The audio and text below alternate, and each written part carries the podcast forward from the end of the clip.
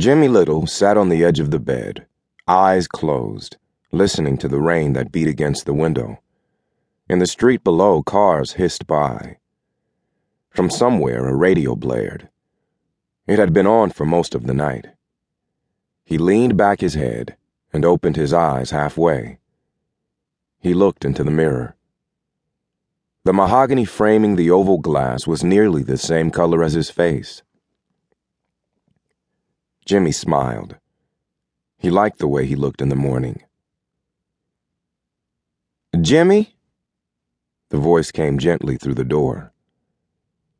I'm up, Mama Jean, he called. You don't want to be late for school today, she said. You dressed? Yeah. The door opened and Mama Jean stuck her head in the door. Jimmy smiled. I do hope you don't intend going to school just dressed in your underpants, Mama Jean said. No, ma'am. There are some eggs in the refrigerator and some of that ham I bought yesterday, she said. Don't you fool around here and be late now. You know what that teacher said. Yes, ma'am. You all right? She came into the room and put her hand on his forehead. You don't look too perky this morning. That radio was on all night, he said. Wasn't it? Mama Jean opened his dresser drawer to see if he had a clean shirt. Don't know what's wrong with those people. Now you get yourself on out of here on time today. Here? I'll be out on time, Jimmy said. Mama Jean kissed him and left his room. He heard her shuffling about the kitchen, imagined her moving her large frame around the table, pushing a gray hair in place, straightening up some salt shaker or one of the green vases that held the flowers she loved so, before getting ready to leave for work.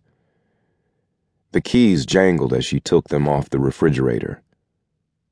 Don't forget to lock up good, she called to him. Yes, ma'am. The door opened and shut behind her.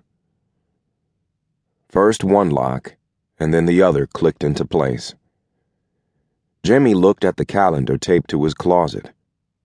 Wednesday. Mama Jean would be going to take care of the Sumner baby. She had been taking care of the child since it was born, as she had taken care of its mother years earlier. Sometimes, when there wasn't any school, he would go with her over to the Sumner house. Mrs. Sumner was younger than his teacher. Taking care of the baby didn't seem that hard. Mama Jean wasn't young, but she wasn't really old either. Not that old, anyway. Jimmy looked out of the window, saw Mama Jean reach the corner holding her small umbrella higher than he thought she should have. It was bent on one side, but it kept the rain off. The rain was lighter than it had been, and he thought she probably wouldn't get too wet. He watched until she turned the corner.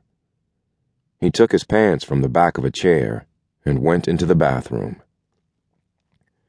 The cold water felt good on his face. He wet the cloth again and, leaning backward, squeezed it out over his forehead so that it ran down his face and onto his neck and shoulders. He was thinking about whether or not he would go to school. He told himself that he didn't feel like it.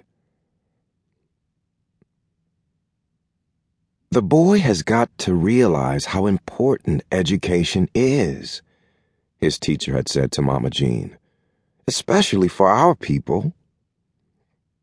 I'm going to stay on him, Mama Jean had said. When they got home, Mama Jean had lectured him on how important reading and writing were. He hadn't answered, just listened. There was nothing to say. He knew she was right. Jimmy shook some baking soda from the box into a glass, put a few drops of water in it, and started brushing his teeth with it.